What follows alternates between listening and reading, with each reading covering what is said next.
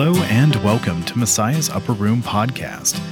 Each week, you'll join Messiah's Upper Room Bible study class led by Pastor Jim Oddie. This week, we continue our series over the Gospel of John. Enjoy. All right, so notice uh, I put some artwork on your uh, on your study guide. I prefer my artwork up on the board, of course, but uh, uh, although that doesn't quite look like my artwork anymore, the handwriting doesn't look like mine for sure. Okay, well, let me start with I kind of did, I'm going to start doing this kind of every time, although I'm not going to write on the board so much like someone else did. Um, how's your world? How's your world? Better, worse, same, stressful, busy? Busy world. Oh yeah, because you started. Did you start school this? Uh, We, start on uh, September 8th, but teachers are starting to come back, and it's it's a little hectic around campus right now. yeah. So Philip, remind everybody what you do. I, I'm the tech support specialist for a for a private school in, in East Dallas. Uh, Yeah. Episcopal in an Episcopal school? Yeah. Yeah. Yeah, so you have a lot of panicky people coming up to you saying, Uh, especially since during this time we have we're mostly going to have in like uh, physical students in In person? classroom starting on on the 8th. Yeah. Uh, but we do have voluntary uh, remote learners as Yeah. well. So the teachers trying to figure out during this time how they're going to be able to develop their curriculum to teach both the physical students also, and then also at the same time the virtual students in their classroom uh, while also maintaining social distancing and all that is is a little uh, anxiety inducing for them. it's just mind boggling. Yeah, wow. And so then you're the guy. Yeah. Yeah, exactly. Just what I was saying before. Exactly. Yeah. Exactly. All right. Well, we'll be thinking about you and praying for your sanity on that. Okay. How's your world? Chuck, how's your world? I'm retired. Everything's great. Let's not talk to Chuck anymore. well, but are you busier? Retired people always say that. They say, "Oh, I'm busier now than ever before." I was before COVID. Oh yeah, Uh, you know, I'm Yeah. Still, I'm still keeping busy. yeah, okay. Not near busy. Cooking. Cooking and going out for my morning walks every morning. That is just terrible. I, good for you. You've earned that. How's your world? He lined it. Do what? He lined it. Trying to learn. Good. That's good. Pick up a hobby. Yeah, good. How's your world? World's good? Yeah, manageable? Yeah. How's your world? Good. Okay. All right. So it's good. To, it's good for us to think about that from that from the perspective of that how your world is and how the world is might be two different things. You know. And that's one of the things that being grounded or grafted to the vine, that's a difference it can make. It seems to me that one of the things that's going on for a lot of people today is that that those people that are grounded or even using the word grafted, maybe that's the word we'll just keep using, is that it, it affords a certain peace. It doesn't mean that you have peacefulness all the time, but it does mean that there is a sense of that in spite of everything going on all around the chaos the uncertainty the uh, how are we going to teach and do connectivity and oh the internet went down and i lost my you know place in line and all that kind of stuff. Is that there's something about being grafted and then strengthening the graft each day in the word is that it sort of brings a I don't know, is the word calm, is that, is that the word that we want to use? A, a sense of that I don't have to worry about that. Maybe, is that maybe a way to say that? Um, I was talking to one of our, uh, one of our elders this morning uh, before church, uh, good guy, and he was saying that that one of the things that he has done and started to do, and maybe has been doing it for some time, is spending every day, some part of every day, in the Word. And, and not just in a sort of, oh, I have to get through it sort of way. You know, how sometimes we put ourselves on a schedule. My goal is to read the Bible in an entire, you know, week, and so then uh, I have to read like 18 chapters a day, and oh my gosh, I got behind, so now I got to jam it in there. I mean, that's kind of what ends up happening sometimes. And he said he used to do that, but he doesn't do that anymore. He said, I just dig into the Word every day. And he said, what's amazing about it is, is that it, it, it goes in here in his head. And then the peace that passes all understanding goes all the way down to his feet. And then it comes all the way back up to his head. And that it, and he has kind of a chaotic job, or at least a stress, stressful job. And, and but in spite of all that, there's this sense of all is well with my soul kind of thing, thinking about that hymn. Isn't that great? Isn't that great? And so that tells us that when Jesus talks about this idea of abide in me, you know, that the, that the branch is grafted to the vine and that as long as that graft is secure, which he makes it, the, the branch doesn't make it secure, the vine does. But as long as that branch is secure and fed, and there's this seamless thing going back and forth between the branch and the, and the vine, then then all is well. But if you sever that or weaken it, then a bunch of other stuff gets in the way, and then all of a sudden worry starts to fill you, and uncertainty, and, and just kind of this feeling of sort of dangling in space. Yeah. Psalm 33 Psalm 33.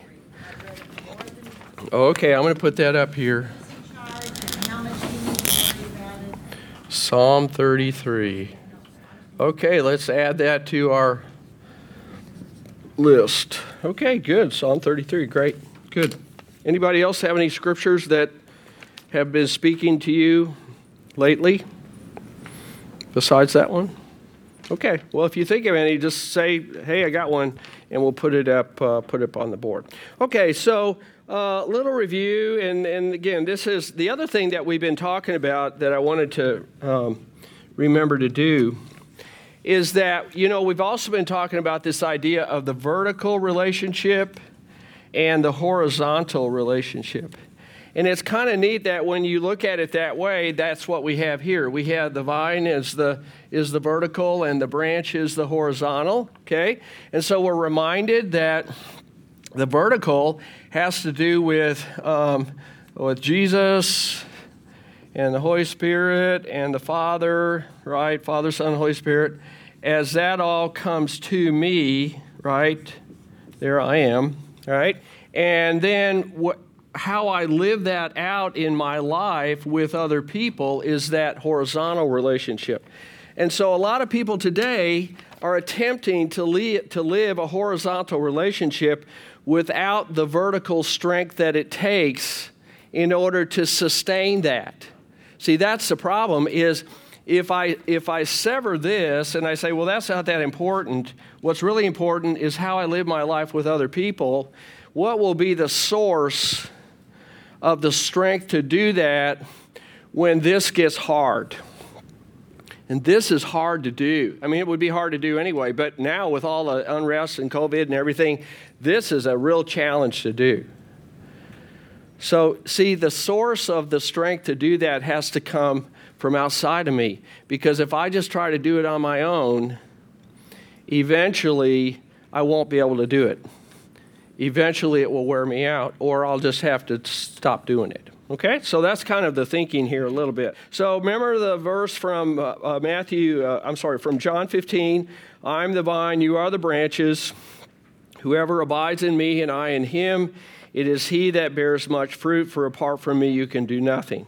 And then verse 11 These things I have spoken to you, that my joy may be in you, and that your joy may be full. That my joy may be in you, that your joy may be full. We're always thinking in terms of vertical and then uh, and then horizontal. So the notes at the bottom, the vine is the source of life. Notice he says, "Whose joy? My joy." Isn't that kind of nice? That the joy that we share is actually Jesus' joy. Because it's kind of hard at times for us to muster our own joy. But if what's required of me or what this compels me to do is share Jesus' joy, that's kind of nice because we know that's an unending, uh, uh, there's an unending source for that. And then the branch is the receiver of life and the extender for uh, the fruit that you're then going to share with the world. And remind us again what the fruit is. What's the fruit? And he calls it the fruit, Jesus refers to it as the fruit of repentance. Okay? So what, what, are we, what are we talking about when we talk about fruit? What's the fruit? Hmm? Remember what he's what remember what in the book of Galatians talks about the fruit of the spirit is okay, love, joy, patience. Oh, we should put that in capital letters, right? Okay, love, joy, peace, patience, what else? Kindness. We'll just put these out here. Faithfulness. Goodness. Goodness, faithfulness, and goodness. And what's the last one? Yeah. I'm going to put that one next to patience because those two go together. We'll put the easiest ones down here. Okay? Uh, let's see. Oh, yeah, self control. Okay, there we go. Got it. Okay, so my question is um, my question is what, uh, who or what situations need your fruit? You have some situations right now in life that need your fruit? Hmm. Everything and everyone. Yeah, that's a good generic Lutheran answer. That's excellent. Yes. Yeah. It's just kind of something to think about, all right? But here's the second one. In what ways might you have to repent in order to share your fruit? See, sometimes I think that we get a bit selective with sharing our fruit and we think, well, you know, there's only really certain people that I'm going to share my fruit with. And that's usually going to be the people that will either, it'll be easier for me to do that with, or there will be some blessing coming back to me in the form of they are doing it to me. So, uh, for example, if you're kind to me, I'm willing to do what? Be kind to you. And if I keep on being kind to you, and then you are intermittently kind to me. So now the ratio of how much I am uh, giving kindness versus how much you're giving kindness, you know, the, the balance beam there is a little off. And so eventually, what might happen is that I might have to cut back on my kindness so that we can make it even in terms of the kindness that you're feeding me. Does that make sense? Yeah. So I might have to repent of that. See, what does repent mean? It means a change of, yeah, that's right. It's a change of heart and a change of mind, which leads to a change of behavior. So it's always about the, it's about a, it's an act of faith, and it's part of our faith life to be involved in repenting. So it, it, it's amazing to me how easy it is, even for the sinful, na- the effect of the sinful nature to infect this right? How easy it is to think in terms of that the fruit of the Spirit is a commodity. And the idea of a commodity is, is that we're going to have a transaction. And if you do for me, I'll do for you, and I'll do for you, and you do for me. And as long as we both keep our uh, agreement in the transactional contract, then we will be okay. But see, the problem is what happens if one of us, namely you, falls short, then what does that mean? Yeah, Bob. Uh, I would just like to add that this is the fruit of the Spirit. Yeah. It is not my patience, not my goodness, not my anything. It is the Spirit working through me. That is correct. And so it isn't for me to say I can withdraw it because it's not mine to start.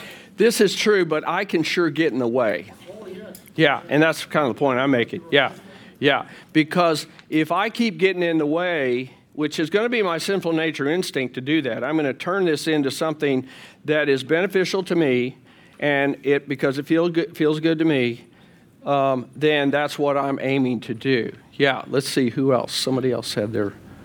Oh, yeah, Ellen. Just need to add gentleness. Is gentleness, did we skip that one? Hmm. That was probably a little Freudian moment right there that I skipped it. Okay. Gentleness. Pretty important right now. It's rather risky, isn't it? Yeah, to be to be someone with a gentle spirit. Because you're likely to get run right over.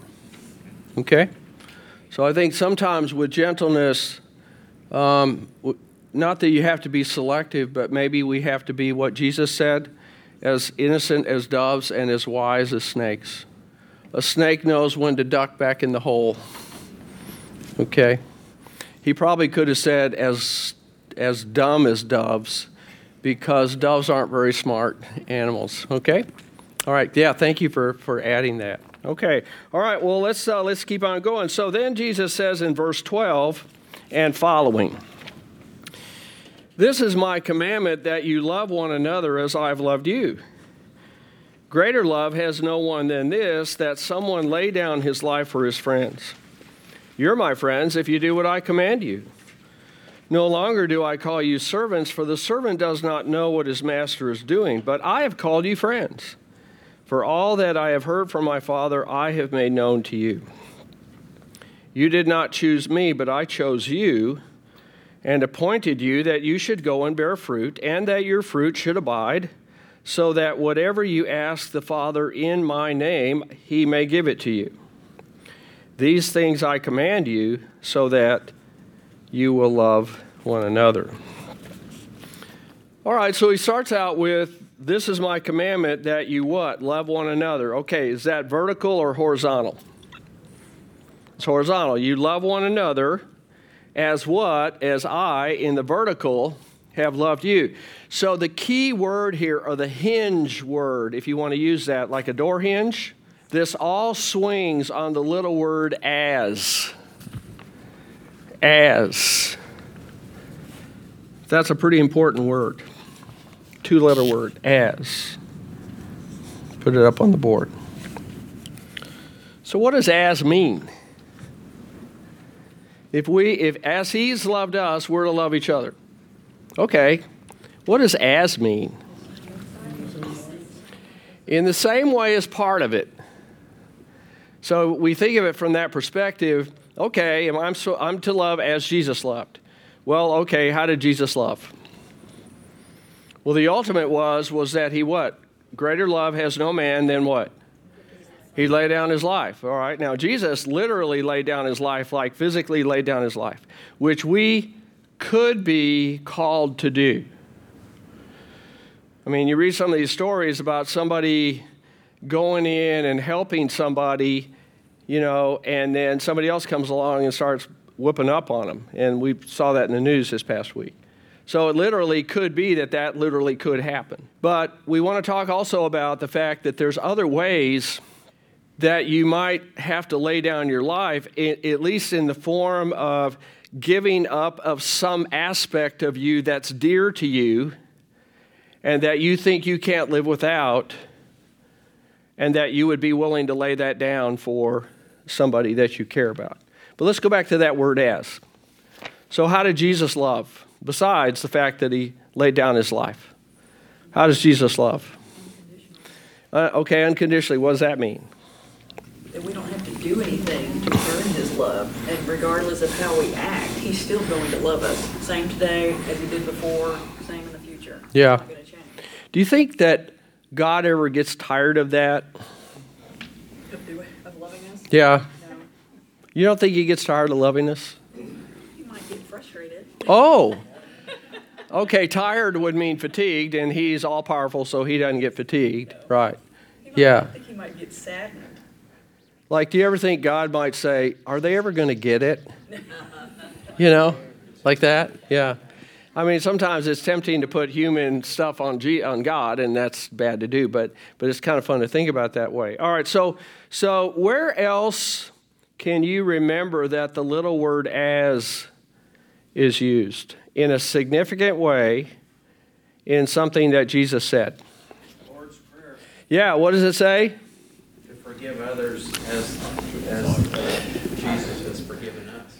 So, I didn't mean to put you on the spot totally on that, but I thought of all things, maybe you, you, and you got it. I mean, forgive us our trespasses as we forgive those who trespass against us. Okay, so that little word as. All right, so it does mean in the same way, but there's more to it.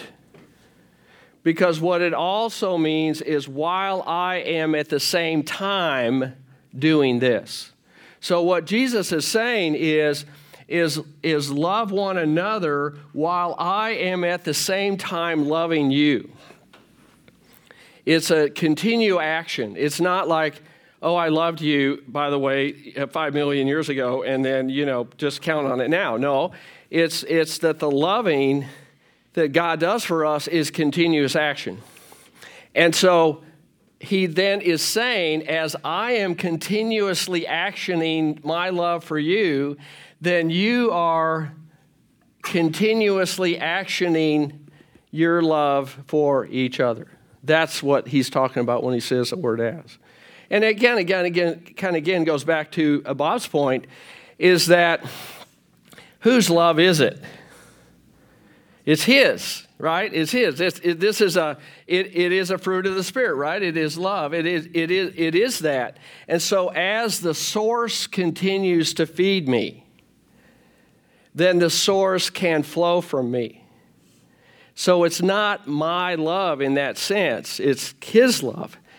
But again, I can sure get in the way. And usually, when we get in our own way or we get in God's way in that sense, it's usually because there's something that we're looking at and saying, well, when do I get mine? And the joy of this is, at least in terms of the vertical relationship, you get yours every single day. There's no stopping what you get from God. But when it comes to the horizontal, yeah, there's plenty of times when stoppage occurs, right? Either from me or from you. Yeah. I heard it referred to one time, I think it was something that I read, where they were kind of giving you a comparison. I mean, I know everybody knows what PVC pipes are. PVC pipe, yeah, PVC, yeah. And they said, they considered, they said PVC as in a powerful vertical connection. And I was like, oh, I hadn't ever thought of it that way. They just kind of grouped it all together and said, we have a very powerful, positive. So, like, where do you come up with these things? This is. I read. I mean, you know, I know, but you you like share those things, and then it's like, wow, that's pretty awesome. Okay, so let's put that up there. We'll put it over here. Pow PVC. That reminds me, I have to stop by Home Depot on the way home today. So powerful. Okay, what? T- tell me again. Powerful vertical connection. vertical. Oh, that's cool. I like that connection. I hear people correcting. Did I miss it? Vertical. AL. Everybody's going, "Am, am." See- Hearing that behind me. See, look, you want to come up here and do this? Come on, come on. I, okay, let's see. I'm having a hard time. Which one of those right now? God is filling, let's see. God is filling me with His patience. He, God filled me with it, but I don't want to share any of it with you, that's for sure. All right. What if I just leave it that way? How about that? Yeah, well, and then any of you that are like, so weak inside you can't handle it. How about that? Look at that right there. There you go, smarty, smarty. Show you guys. Yeah, you know, sometimes I have uh, like principle and principle, and I have to walk myself through the, you know, from fourth grade. Okay, you know, I see Mrs. Ingram, my English teacher, right in front of me, and she's saying, it's L E, not A L. Okay, so I have to do that. Yeah, okay, very good. So, so again, this is my commandment that you love one another as I've loved you, which also may include, next page, that you sacrifice yourself for the sake of the relationship. Oh boy. See, that's this idea of being willing to lay down your life. What Jesus was did, he, he did it physically, he laid down his life, knowing that he would be uh, raised from the dead. But nonetheless, boy, to give up your own life. You, may, you and I may not be required to do that for the sake of sharing the gospel with somebody. But there may be some parts of us that we might have to risk in order to do that. So I just listed a few things, like your expectations of how you think life ought to be. Maybe your rights. Maybe you have the right to something, but for the sake of the relationship, including the idea of sharing the gospel with somebody, that you might you might have to sacrifice that. Okay? Or what you think you deserve. Oh, that's a tough one. Or just what about conveniences? I talked to uh, talked to somebody yesterday. Great Lutheran girl. She's Lutheran her whole life. She went through the whole thing. You know, baptized, confirmed, the whole thing. And so I've been doing this lately. I've been asking uh, people, um, "How's your worship life?" Given the realities now of COVID and all those kinds of things. And we talked about it a little bit, and she said, Well, I, I go to a Zoom Bible study on Wednesdays with a group at the uh, church that's near where she is, Lutheran, Lutheran Church. And then on uh, Sundays, she goes to a different Lutheran church, the one that she grew up in, which is also in kind of in the area.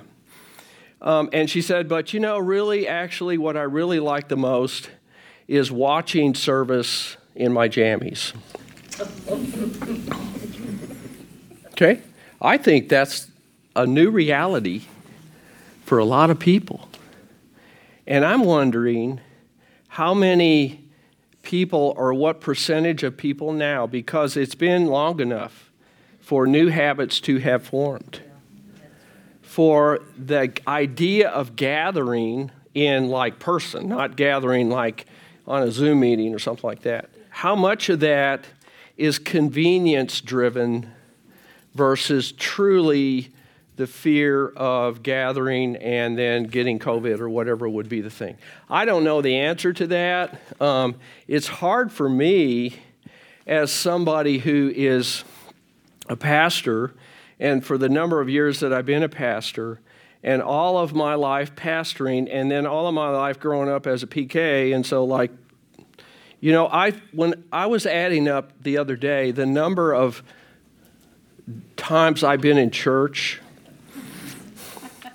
the scale is so whenever it is that I retire, which will probably be like 20 or 30 years from now, so I won't I could be unchurched totally and it will never catch up, okay?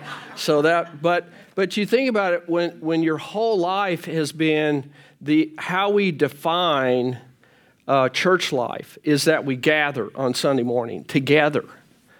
And I wonder, I just wonder, it's hard not to be a little judgmental about it, frankly, but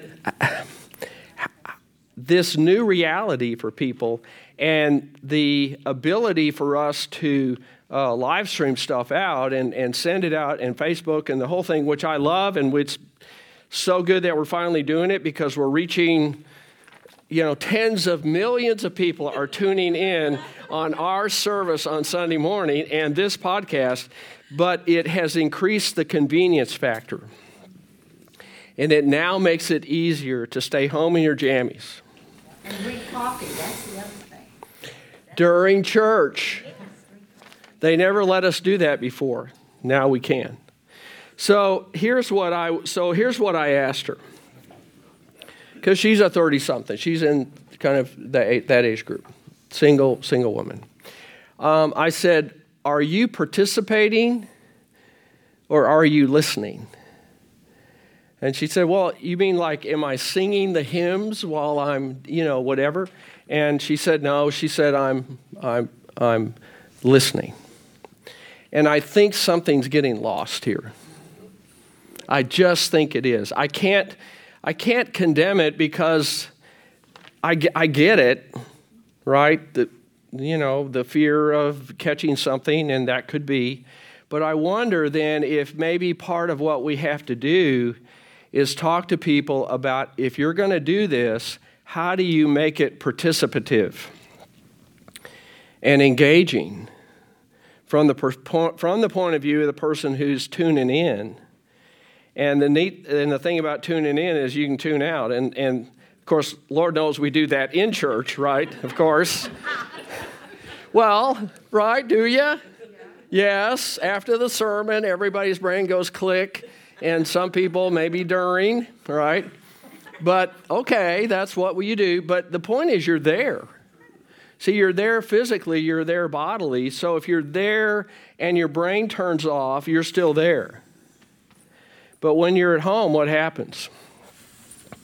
It's just you tune out, and, and then something else. It's just, it's just that easy. So, you know, I personally, as a pastor, have not figured out how, what to do with that. I, I don't quite know how to address it. But here's what I've been so tempted to do. I will confess that to you because you know that I'm irreverent, and this would be a perfect way to do that, okay? Is when I'm standing up front and uh, and we do the you know the readings. I do the readings, and then I at the end of the readings I'll say, um, "Join me as we." I always use the word boldly or whatever. Boldly confess our faith in the Apostles' Creed. I'm so tempted to look into the camera and say, and you at home, stand up for the creed and. Amen. You know, I really am. And I, but, you know, I don't want to, I mean, I kind of want to, but maybe I'll wait till Sunday when Pastor Coleman's not here. Maybe that's when I'll do it. But, you know, it, because it's just when you're at home and the convenience of something it just makes it easier to be casual. And I'm okay with people dressing casually in church. That doesn't bother me a bit at all. But casual at home and casual out in public at church is two different casuals. And I just get concerned that there's something being lost. But like I said, I don't really know yet how to address it. Yeah, Scott. Well, it's kind of like our neighbor. I got to give him credit. He gets up and gets his coat, tie, and everything on to watch church. Oh. His family gets dressed for church. They get dressed for church, and then they're watching church. I think that's awesome. Wow. I kind of partially participate because I, I sing the hymns and I say the creeds and these things. But if you're getting up and down, there's a good chance you're going to spill biscuits in the graveyard. and so you take full. Did you hear what he said? Oh my gosh. Yeah, I mean, see that, but you, but if you're going to lay down your life for your friend, then you should risk that. You know, there you have lay down your biscuits and gravy, put them down, and then yeah. Do you do, is what I'm saying resonate with you at all? I mean, it really is. It, this this is from the heart. I I am noticing this. I'm having conversations about it, so I'm not afraid to bring it up with people. But um, I think we're getting a little lost in the uh, casualness of it. And again, I, you know me, uh, I chafe against total formality, you know, when things have to be, oh, a certain way, you know, that kind of thing, that bugs me too. But I think we're, that pendulum is swinging way over here. And um, given how easy it is for all of us to do what we're doing, I don't know how the longer it stays over there, that's what I wonder about. Yeah, Bob. I just like to say in, in Scripture it warns us do not neglect the communion saints. Yeah, in Hebrews. Yeah. That's right. That's right. Because. Do what? Worshiping God. We're not there for entertainment. Yeah, although it's nice if it holds our attention. Yeah, that's right. Yeah, but but it but it there is that standing in the presence of this God that is like a fire, and you kind of lose a little bit of that when you're standing there in your jammies, and then you're not even standing. So yeah. Well, if you figure it out, let me know because I have the same problem with my students. Yeah, I I don't know how to address it yet. I I mean it used to be that things were more clear cut. You could just say, hey, you're not there, be there. I mean, not that I would say it that way, but it still is, is that idea that there's great value and, and tremendous spiritual growth comes from the fact that you are there and others see you there. So we're missing a third to a half of that. And what are they missing out on? I don't know. I mean, see, I don't know. I don't. I haven't figured that out yet. But I want you to know I'm thinking about it pretty significantly. Habits are part of Gets me to church every Sunday because I. Yeah, that's right. Yeah. And, and so that habit Mhm. easily. Yeah, well, it takes about it takes usually about four weeks of sustained, consistent behavior for something to go from intermittent to kind of a habit. And now we're in how many months of COVID, and how many months of of uh, staying away.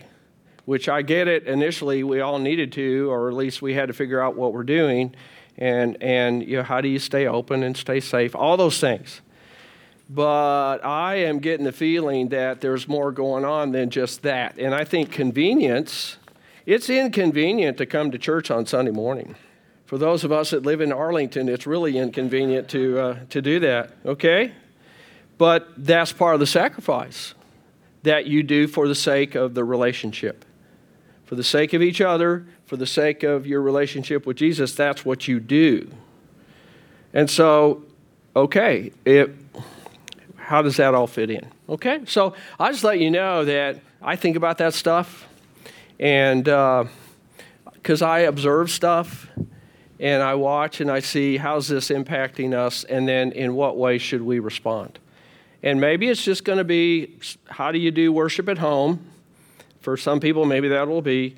Maybe we have to come out with a guide of some kind for worship at home, a bulletin, whatever. And then here are the rubrics you know, in seminary, they never taught us the rubrics for worshiping at home. They just never did. Well, now we have to figure out what that is. And maybe that's how we have to do it. You know, maybe we should give some thought to that. Okay? All right? Have a jammy service. Yes, that's what I What? Have a jammy Sunday. Everybody can come to church in their jammies.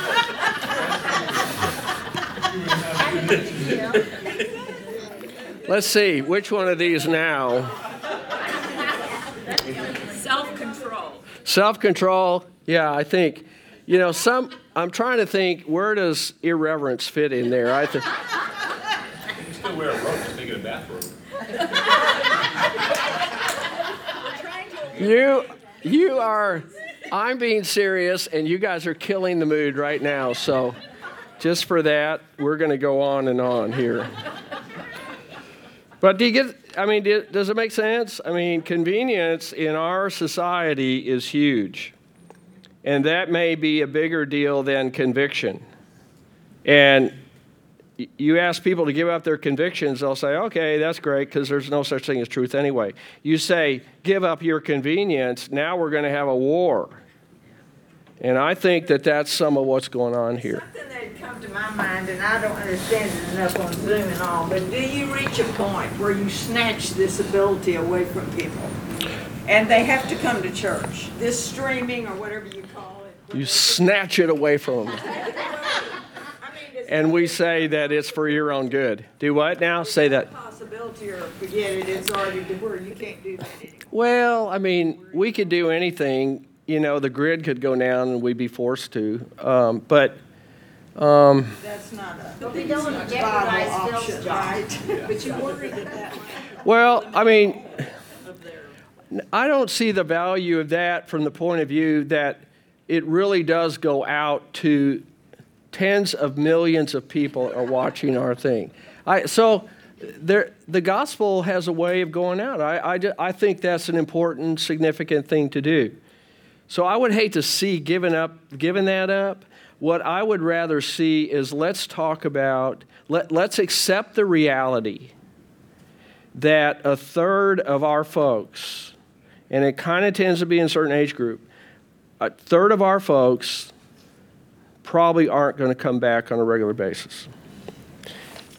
I'm not going to make any judgment about that. I'm not going to be happy about that, but I'm not going to make a, I'm not going to judge a person's uh, spirituality on the basis of that. Okay, but if that's true, then what can we do? What can I do pastorally to strengthen the worship life of somebody who is at home by choice, not because they're shut in and they can't get to church? It's kind of a different gig if you're a shut in, because every one of those people are saying, We miss church and we miss the communion and we wish that you could come see us, but you can't. I mean, that's a different thing when people hit that sort of time in life. But that isn't what I'm seeing here. And so that's where I think, okay, if that's the reality, maybe it is. Maybe I just have to accept it because, you know, child of the 50s here. Okay, let's figure out what to do with that. And not just make people feel guilty for not coming to church. Yeah, I, I certainly want people to feel guilty for not coming to church. That's right, I do. I do, because I think guilt can be a good little thing. But, but, not, but at the same time, I'm not going to make a blanket thing and say all people that are staying away, you know, I'm not going to do that because that's not true. But maybe there's a way for us to think about that. Yeah. Grandson will listen to the service at A&M today. Yes. And I said, good, I'll be in church and thinking about you. Oh, I like that. Yeah. Yeah, because he's having to stand straight. He's probably is standing up. He probably is, and he's probably got some upperclassman yelling in his ear about how he made his bed or something like that. Yeah. But I think that's great that he can be See, and, and we, we could not do that before. See, we could not do that before. And so this is a way to maintain contact with people that with whom went away, and then we didn't have a way to do that. See, we'd send out DVDs, but pff, that's not like real time. Yeah. So I don't want to lose that. But I, I am concerned about this other part of it. Uh, yeah. Fellowship. One thing that brings me is the fellowship. Yeah. And when my kids were little, you know, having them see other kids. Mm-hmm. You can't see other kids when you're at home. Yeah, you know, maybe, maybe Philip, here's what we could do, maybe. Is maybe we could remotely turn on everybody's camera in their house. There goes the jammies. You know? I mean, Google does it all the time. Why not Messiah Lutheran Church, you know? And then we could have a split screen and then just randomly Pastor Coleman on one side and then whoever at home is listening on the other side. And it would just be, you know, moments of that. What do you think about that idea? Yeah. Okay. Yeah. Phil.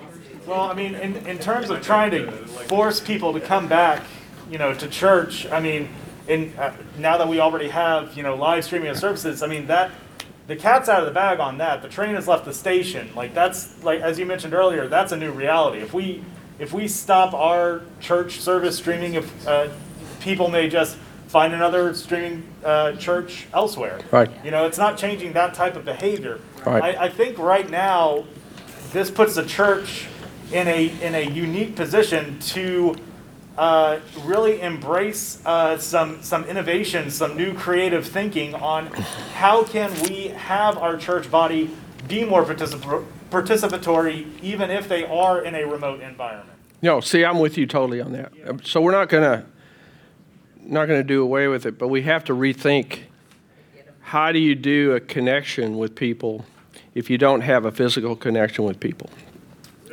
And that's that's the hard part. I think a lot of schools are dealing with that too, and teachers. And well, how do I teach if I don't am not right there? And uh, my wife's a tutor, and she's trying to figure out how do you tutor math where you the, you have to see the student's work and the student's face at the same time, because the face will tell you if they're getting it or not. And so, how do you do that? And so that's like all new. It's like all new. We have new types of horizontal connections. Do what? I said, uh, our horizontal connections have just, the pathway has Yeah, the pathway's changed. And, and the light is not always on the path to see where to go. And that's, I think, part of the problem. Yeah, yeah. Okay. Good, this is good conversation. I, I, I just think it's, it's worthy to take some of the time in our class to do that because this is part of the new reality, and yet the spiritual reality is this.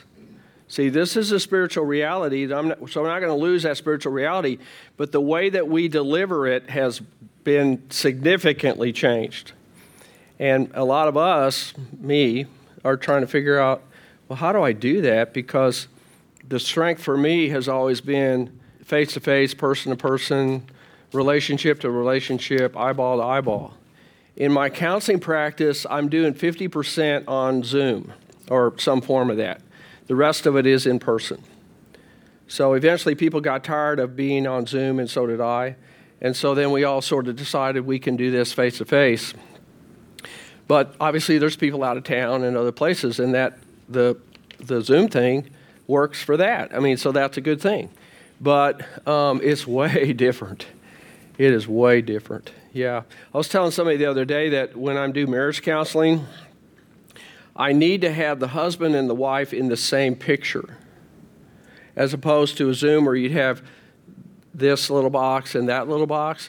And the reason for that is that when the husband is saying something really stupid, I need to see the look on the wife's face, and that will tell me exactly where she is on what he just said. And you can't do that on Zoom because you have a box here and a box there. So, anyway, there's some things that you just have to do. Okay? All right, very good. Give you a little a little window into my world too here. So, now let's go with verse 15. That'll be the one that we end with today. You did not choose me, but I chose you and appointed you to go and bear fruit. Of what comfort is that ultimately? Why is that so critical? This idea that I didn't choose him. I didn't choose, I'm the branch and I didn't choose the vine. The vine chose me. Why is that important? It reminds us who's in charge, and we don't have to worry if we're, we're going to be able to keep this going. So it says that the strength of the graft is in the vine, not in the branch. So that's a good one. I like that one. Okay, what else? Well, we're, we're incapable of love until God shows us how to love. So Jesus' is love, his choosing us and loving us is absolutely necessary before we can come to him. We're not incapable. And so what that says is is that any of our coming to him is a response to his coming to us. See, that because I didn't choose him, I didn't make a decision to come to him, he came to me, then I don't have to worry if I was sincere enough in the moment when we connected or that I did it for the right reason or that maybe my I had doubts at the moment I did it. See, when when the emphasis is on me choosing him, then ultimately there's always going to be a question of did I do it for the right reason? Did I do it out of guilt? Did I do it because I knew that it would please everybody in my family? Did I do it because everybody was looking at me and that was the moment when I needed to do it? No, I don't have to worry about that because I didn't choose him, he chose me. That's a cool thing. See, that's one of the things why in Lutheran Church we make a big deal about infant baptism because in infant baptism, the infant is not choosing Jesus. In fact, the infant is screaming and saying, you know, get away from me, all right? Something like that. Sinful nature shows up. But yeah, but that's the beauty of that. Is that it isn't about me choosing him, it's about him choosing me. And then me responding in faith and getting the fruit to go with it. Somebody else had their Yeah, Pop. I was just saying, essentially the same thing. What it means is, it doesn't depend on my emotions and my feelings. That's right. It depends on Christ. Have you noticed how much today people are really focused on their feelings as opposed to truth? You might, you might just want to listen to, listen to people talk about um, how they determine what's important to them or what's not important or what's offensive or whatever is based almost entirely now on people's feelings. And feelings come and go, and feelings are up and down, and feelings are real, but you cannot trust everything your feelings are telling you. And that's the difference between reality and perception. Okay? So let me leave you with a great quote. I've been leaving everybody with this great quote this week. It's not did not originate from me. I heard it on NPR. So there right away is a bias statement right there. It's a disclaimer. But this is a great this is a great quote, okay? Don't let the perfect get in the way of the good. Don't let the perfect get in the way of the good. I think sometimes, me, maybe you, think to ourselves, everything has to be perfect before I'm going to do something. There's a lot of good you can do as a Christian that will be imperfect. So do it anyway. And don't think to yourself, "Oh, I got to make it just so just so perfect and then I'll do it." Right? Don't need to. Because what does God do? He takes everything that we do, all the imperfect stuff, and what does he do? He turns it into good. Great way to close today, huh? That's a super quote. I've been telling everybody that. And the more I say it to other people, the more I have to do it myself, right? Let's go to God in prayer. Heavenly Father, thank you for our time together. Thank you for the, the gift of your word. Lord, it is an understatement to say these are crazy times, and we're trying to figure it out as we go. Somebody once said, We're building a house while we live in it. That is exactly what it is. So we know, Lord, you're in charge. We know that you know all things, and you are the loving God that leads us and shows us the way. So help us to trust in that, but help us to be willing to look at what we might need to sacrifice for the sake of our relationship with you and to engage in loving others. We can only do that with you as the source, with you as our help. So watch over us this week, dear Lord. Be with us who are here and those that are listening in on our podcast. And we pray that uh, the good things that uh, you will make happen through the fruit that you bestow upon us is our opportunity to live and to share you. Watch over us this week until we're together again. And we pray that in Jesus' name. Amen.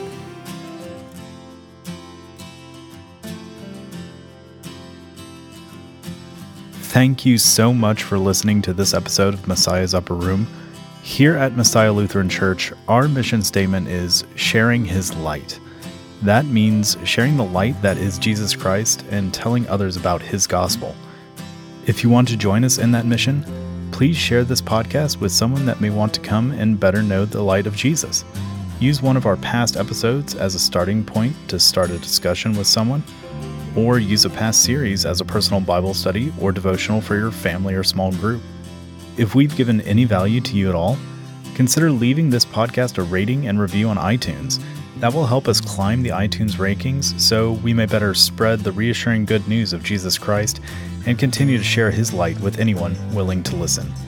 Thank you again so much for listening, and until next time, may God bless you throughout your week. Bye.